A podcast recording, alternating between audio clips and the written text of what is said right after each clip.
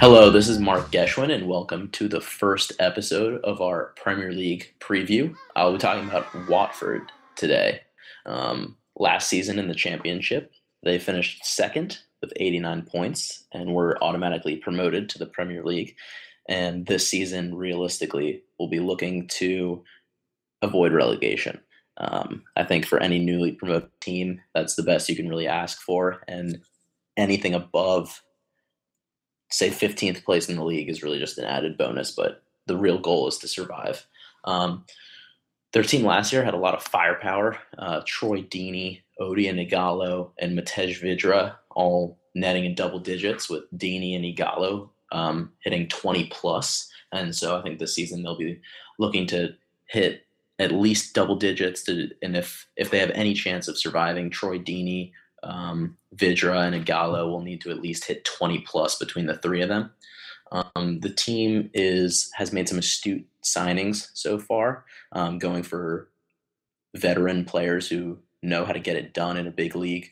Um, they've signed Valon Behrami, um, Jose Manuel Jurado from Spartak Moscow, and they've signed Etienne Capoue from Tottenham, who will for sure um, shore up the midfield and really help them a lot in that um, midfield battle. Um, they have an experienced goalkeeper in Gomes, who many know as being a poor goalkeeper for Tottenham, but he's proved himself in the championship this past season. Um, they've got a couple strong defenders, and people who watch the Gold Cup will know that they've got Miguel Layun, the really uh, promising and attacking left fullback from Mexico, um, and they've got Espan Paredes from Ecuador, who performed very well at the Copa America. Um, they've also brought in Jose Holebas from Olympiacos, who's got a lot of Champions League experience and experience in the Euros and World Cup with Greece. So I think that those um, experienced players will really help them if they want to survive the season. Um, another key signing going forward is the addition of Steven Berghuis from AZ Alkmaar in Holland. He had a very promising year, um, scoring over 10 goals for AZ, and he will look to add a lot of creativity and pace on the flanks and trying to service to Deeney, Vydra, and Ighalo.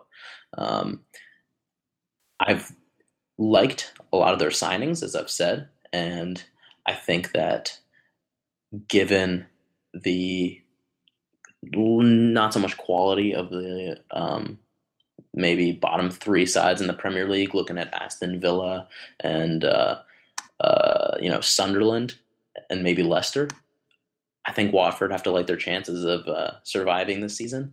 Um, and I think that if they get some early results and if Deeney and Ighalo can score some goals for them, I think they'll survive and it'll be a successful season. Um, there it is. I hope everyone enjoyed that preview. Um, catch us next time on episode two, where we'll be talking about Norwich. And everyone give us a follow on Twitter, like us on Facebook at Everything is Football. Goodbye.